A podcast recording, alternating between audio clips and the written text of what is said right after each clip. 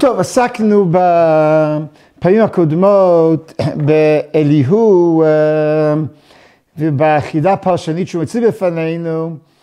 מצד אחד, התכנים שלו דומים לרעים, מצד שני, נדמה, וככה הרמב"ן כבר מדגיש, שהוא במקום אחר לגמרי מהרעים. בסופו של הספר לא באים אליו בטענות, הוא לא נאמר שלא דיבר נכונה, איוב לא משיב לו. דהיינו, באיזשהו מקום, דבריו של אליהו נכנסים לאוזניו של איוב בצורה הרבה יותר טובה. מצד שני, הוא לא התשובה, התשובה תהיה ויען השם את איוב מן הסערה, ומעבר לצורך של הקדוש ברוך הוא לגרום בפני עצמו, גם התכנים של אליהו דומים מאוד לרעים, ומה בכל זאת השתנה.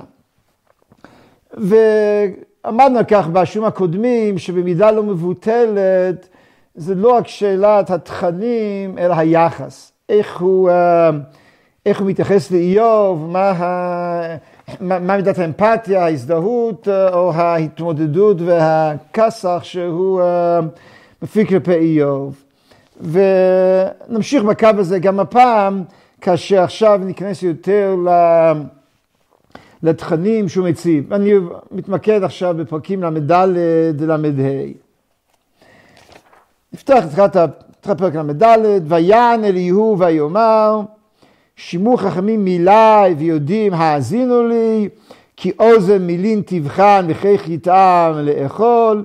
זה פחות או יותר ציטוט מדבר של איוב, עוד לפני איזה עשרים פרקים. משפט נבחרה לנו נדע בינינו מה טוב, כי אמר איוב צדקתי וכן הסיר משפטי. ואיוב הרי בא כל הזמן בתורה, אני רוצה התמודדות עם הקדוש ברוך הוא, אני רוצה להפנות אצבע מאשימה, אני רוצה להעמיד אותו למשפט ולהאשים את ההאשמות שלי. בא אליהו ומתנגד לכך, אבל uh, בניגוד לרעים הוא משנה פה את הזווית, וכאן כמו הבדל עצום. הרעים מאשימים את איוב. וכל הזמן, בעצם כל הזמן באים ואומרים לאיוב, אתה אשם. אליהו גם בא להצדיק את הקדוש ברוך הוא, אבל הוא לא בא להצדיק את הקדוש ברוך הוא על ידי זה שהוא מאשים את איוב. הוא פשוט בא להסביר למה לא הגיוני טענותיו של איוב. דהיינו, הוא לא בא ומנסה להציג את איוב כרשע, הוא מנסה להציג את איוב כטועה. ויותר חשוב, הוא לא מציג את איוב כטועה, יותר משזה חשוב, לו, חשוב להסביר למה טיעונים אינם משכנעים. דהיינו, הוא בא ומנסה להיות לאיוב שטיעוניו אינם משכנעים, והוא איננו בא לעשות הורדת ידיים. את הכאב הזה עוד, אה, טוב, אולי כבר, אה, אני, כך, אני, אני קצת עושה פה השוואות לפרק כ"ב, אחד המענות של אליפז, גם שם הוא טוען שהקדוש ברוך הוא לא עשה משפט עם איוב.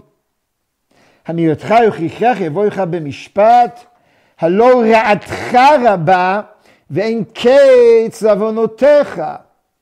ואז הוא מתחיל לתת רשימה של החטאים של איוב. כי תחבוא לאחיך חינם ובגדי ערומים תפשיט, לא מים עייף תשקה ומרב תמנע לחם, ואלמנות שילחת ריקם, והיינו, הוא פה משחרר את הנצרה ומתחיל להרביץ מטווח על דמותו של איוב. הוא יוצא כנגד איוב בהאשמות חמורות, בעצם מציג אותו כרשע, כפי שאומר, לא רעתך רבה בין קץ עוונותיך. לעומת זאת, נתמודד פה באליהו, גם אליהו אומר שאיוב טועה לחלוטין. בתחילת פרק כ"ב אליפז אמר, הלקל יסכון גבר כי יסכון עלימו משכיל, והיינו, ואליהו אומר פה, כי אמר לו יסכון גבר ברצותו עם אלוקים, אז שניהם מציגים את הטענה. אבל מה אומר אליהו? מגבר... כמר איוב צדקתי וכן איסור משפטי, המשפטי החזה ואנוש חיצה בלי פשע. זאת אומרת, איוב בא ואומר, אני צודק, והקדוש ברוך הוא פגע בי, והוא לא דן אותי נכונה, והוא לא נתן לי את הגבול המתאים.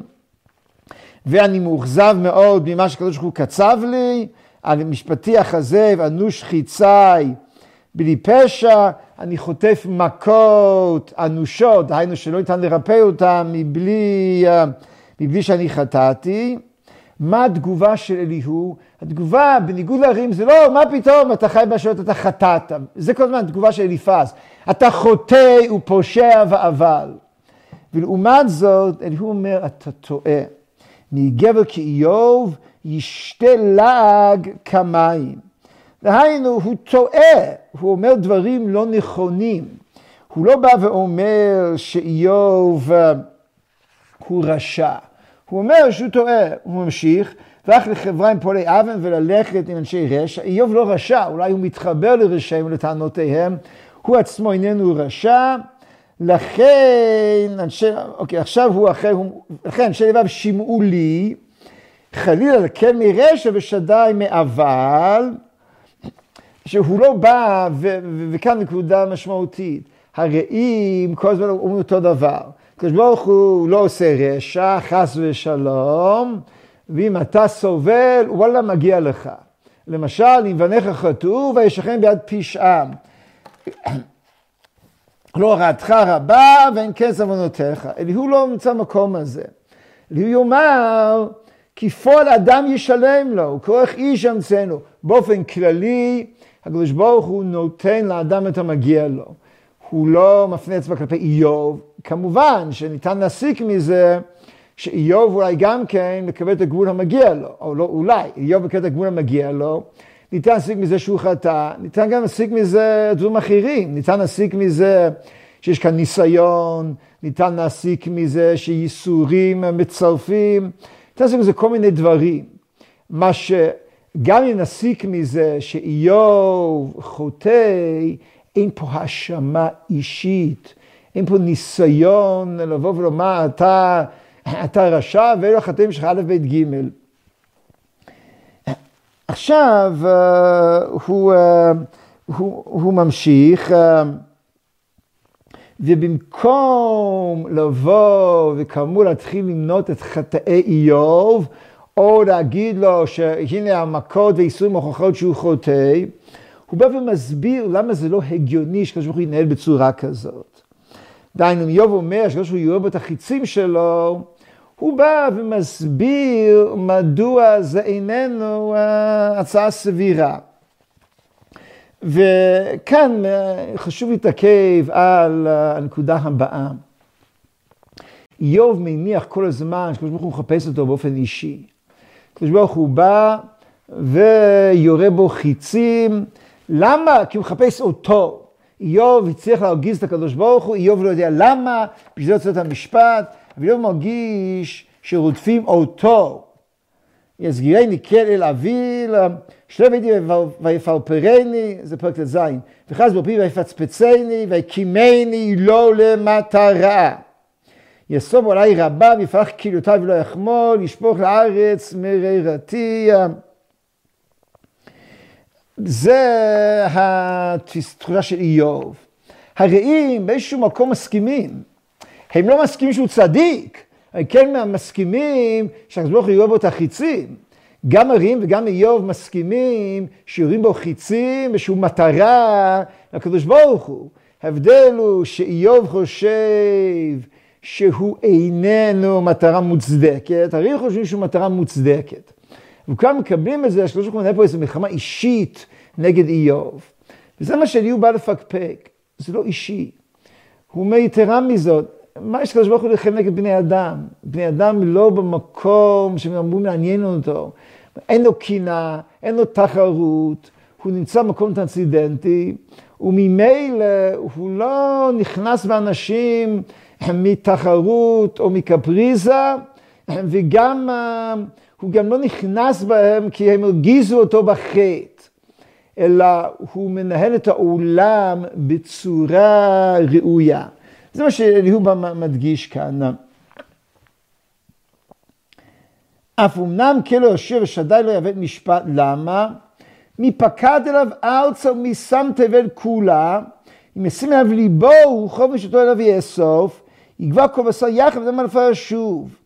אם הקדוש ברוך הוא רוצה, יכול להשמיד את כל האנושות.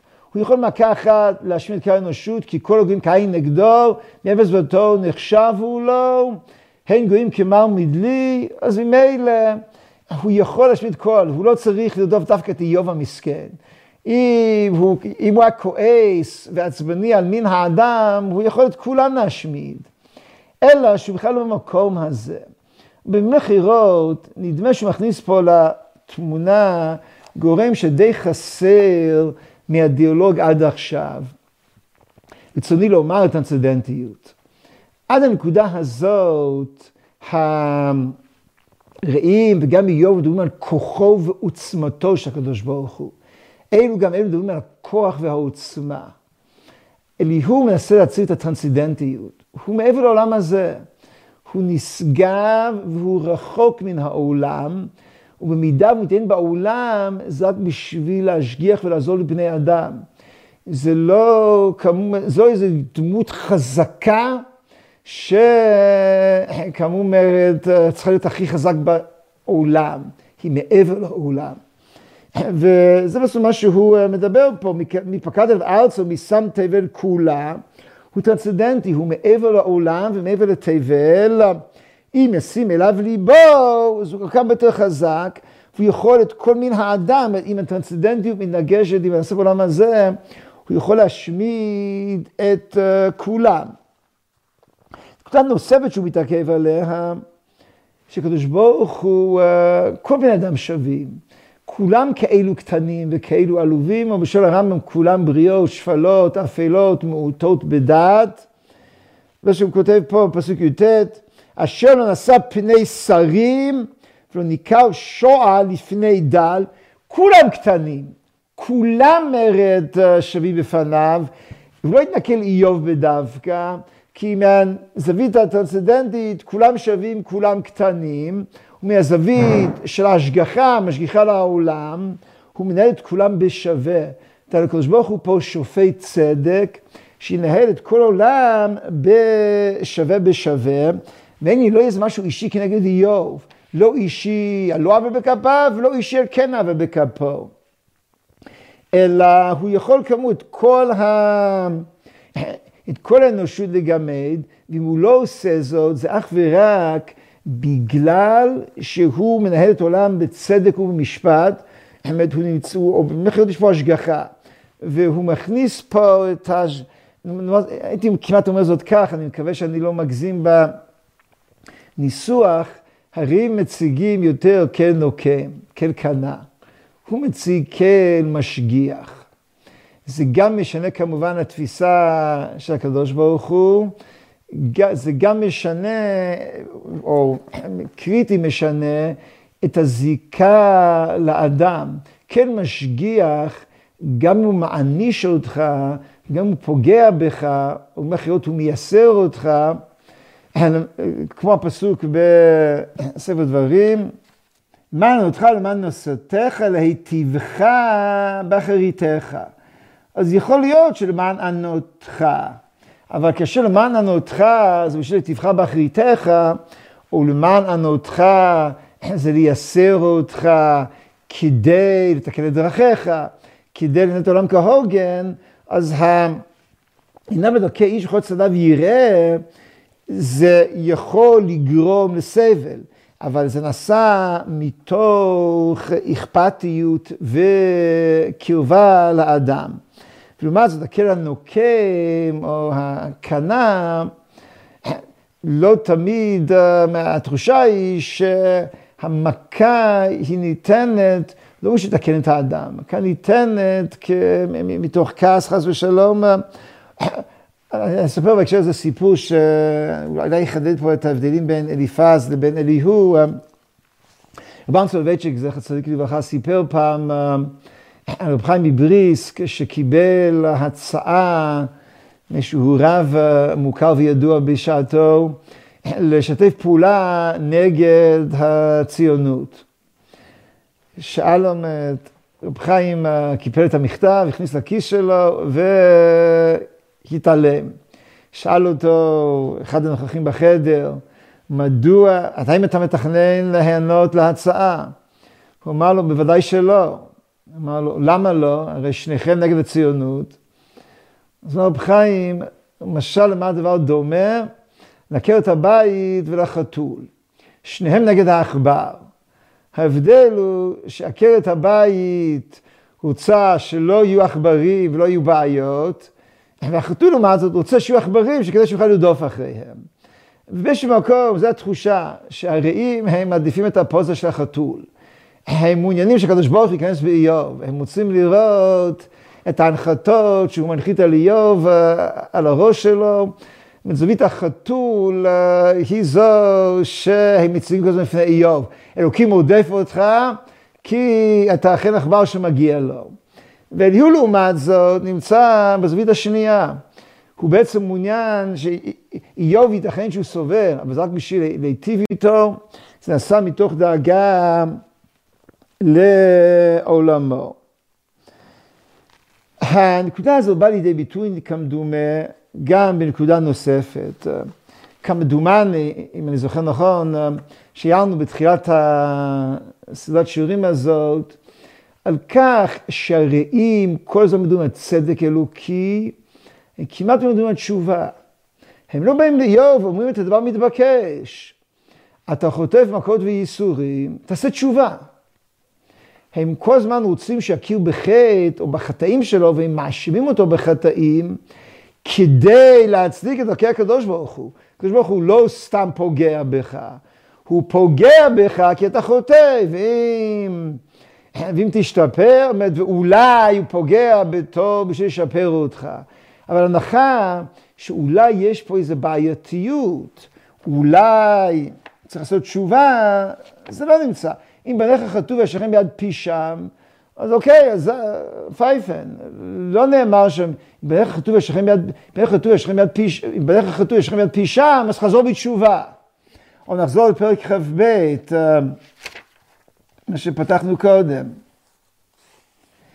המאיר, החפץ השקי כי תצדק עם בצע כי תתם דרכיך, המאירתך וחירך וכל משפט, הלא רעתך רבה עם כסף עוונותיך, כי תחבול אחיך חינם, אוקיי, אני מדייק פה על רשימה שכבר קראתי, הלא כגובה השמיים, וראי ראש כוכבים כי רמו, ואמרת מה ידכא וכולי.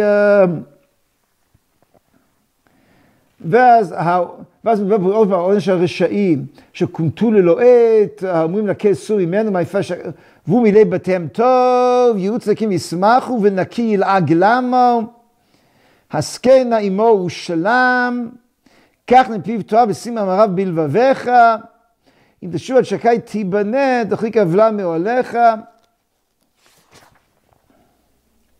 והיה שקי בצריך וכסף תועפות לך, אז א', זה לא כך קל לתשובה כשלעצמה, זה יותר, אם אתה תהיה צדיק, אז ממילא יבוא עליך כל הטוב וכולי. ושנית, כפי שהוא פתח את הפרק, כי מה הקדוש ברוך אכפת לו אם אתה רשע או צדיק, והקריאה הזאת של התשובה היא קריאה די יחידאית לאורך המענים של הרעים. עם פיו תואר ושמה בלבביך, אבל שוב, זה בעיקר בשביל תיבנה. ואליהו מדבר עם איוב כל הזמן על כך שהוא אכן צריך לשפר את דרכיו, כי, או יותר נכון שהקדוש ברוך הוא מכוון אותו לשפר את דרכיו. טוב, דיברתי פה קצת בפרק ל"ו. תגיד להם פועלם פישיהם כי יתגבר ויגל אזנם למוסר. ויום כי ישבו מאבון, ישבו ויעבדו יחילו בטוב, שניהם בנעימים. ומכירות, הרעיון פה זה בעיקר כמו התשובה, כמדומני שגם בל"ב זה היה. אז יגרז אנשים, ובמוסרם יחתום, להסיר אדם מעשה, יחסוך נפשו מנשחת, והוכח במכאוב על משכבו, וריב עצמיו איתן. דילגתי קצת בהמשך. ויכונן ויאמר פדעי ומלדת שחר מצאתי חופר, יטע לוקה וירצה וירא פניו בתרועה וישר אנוש צדקתו. ישור אנשים ויאמר חטאתי וישר הבאתי ולא שווה לי. פדה נפשי מעבור בשחת וחייתו באו תראה. הן קורא יפעל כל פעמים שלוש עם גב ולהשיב נפשו מנשחת לאור בו החיים. בימי החירות, מה שאליהו מעוניין, זה להסביר לאיוב שקדוש ברוך הוא מייסר. אבל הייסורים הללו מטרתם להשיב אותו בתשובה. בעוד שהרעים מדברים שחושב שהוא מכה ופוגע בחוטא, ותשובה מקסימום מוצגת כאיזשהו דרך ל... להתחמק מהרע או לקבל את הטוב, מבחינתו של אליהו, הקדוש ברוך הוא בעצם דואג לאדם. בסיכומו של דבר, גם אליהו מדגיש כל הזמן את הגמול. הגמול מיטיב עם, מיטיב עם הטובים ופוגע ברשעים. רשעים, רשעים נענשים, צדיקים מקבלים שכר, הקדוש ברוך הוא חזק, רם ונישא וכולי, והחטאים אינם פוגעים בו, אלא שכמובן כל הזווית היא אחרת. היא זווית שכן משגיח, שמעוניין באדם, שמביא אליו את הייסורים הללו כדי להשאיר אותו בתשובה, להשיב, להשיב, להשיב נפשו מנשחת, מתוך דאגה ואכפת, הוא הורה, דואג, משגיח, והוא גם, גם, וכאמור הוא גם לא מדגיש בשום מקום את חטאיו של איוב. הוא, הוא לא בא להציג את איוב כרשע, הוא בא להציג את איוב כטועה, ולכן הוא מסביר לו בצורה עניינית שהקדוש ברוך הוא טרנסידנטי מדי בשביל שינהג בצורה שאיוב מייחס לו, שהקדוש ברוך הוא בגלל, בגלל אותה טרנסידנטיות הוא מתייחס לכולם שווה בשווה, ובעצם הזווית היא זווית השגחה. ולעומת זאת, ההנחה של איוב, שהקדוש ברוך הוא מעורב בעולם ופוגע באופן אישי, היא משותפת לרעים, ובגלל זה הם כל הזמן אומרים צורך להרשיע את איוב. כל זה טוב ויפה. הוא מסביר מדוע איוב מוכן לקבל דברי אליהו, מדוע לא מתקומם, מדוע אליהו איננו מדבר לא, לא נכון כלפי הרעים, אבל כפי שהדגשנו בפעם קודמת, אה, יש עם זה חיסרון אחד. החיסרון הוא שברגע שאליהו מדגיש את הטרנסצדנטיות, הוא מדגיש את המשפט וכמה כשברוך הוא רם ונישא גבוה מעל גבוה, הוא, הוא מוציא מהתמונה את התחושה האישית. הזיקה והקרבה האישית שכל כך חשובים לאיוב, בעצם אינם באים לסיפוקם. אז זה כבר לא מדובר בגורף קפריזי שפוגע ומשתלח, מדובר בגורם אחראי, טרנסידנטי, ששופט, שמשגיח, שמייסר, אבל הזיקה האישית חסרה. וזה כאמור, מה שהסברנו לאורך הדרך, מה שחסר פה בדברי אליהו, ולכן המענה של רשום מעשרה, בסופו של דבר, המענה הזה יצטרך להגיע. שם יהיה את היחס האישי, אז ייתכן מאוד שכפי שהרמב"ן אומר, בדברי אליהו יש לא מעט מהצדק מבחינת התכנים של השגחה בעולם.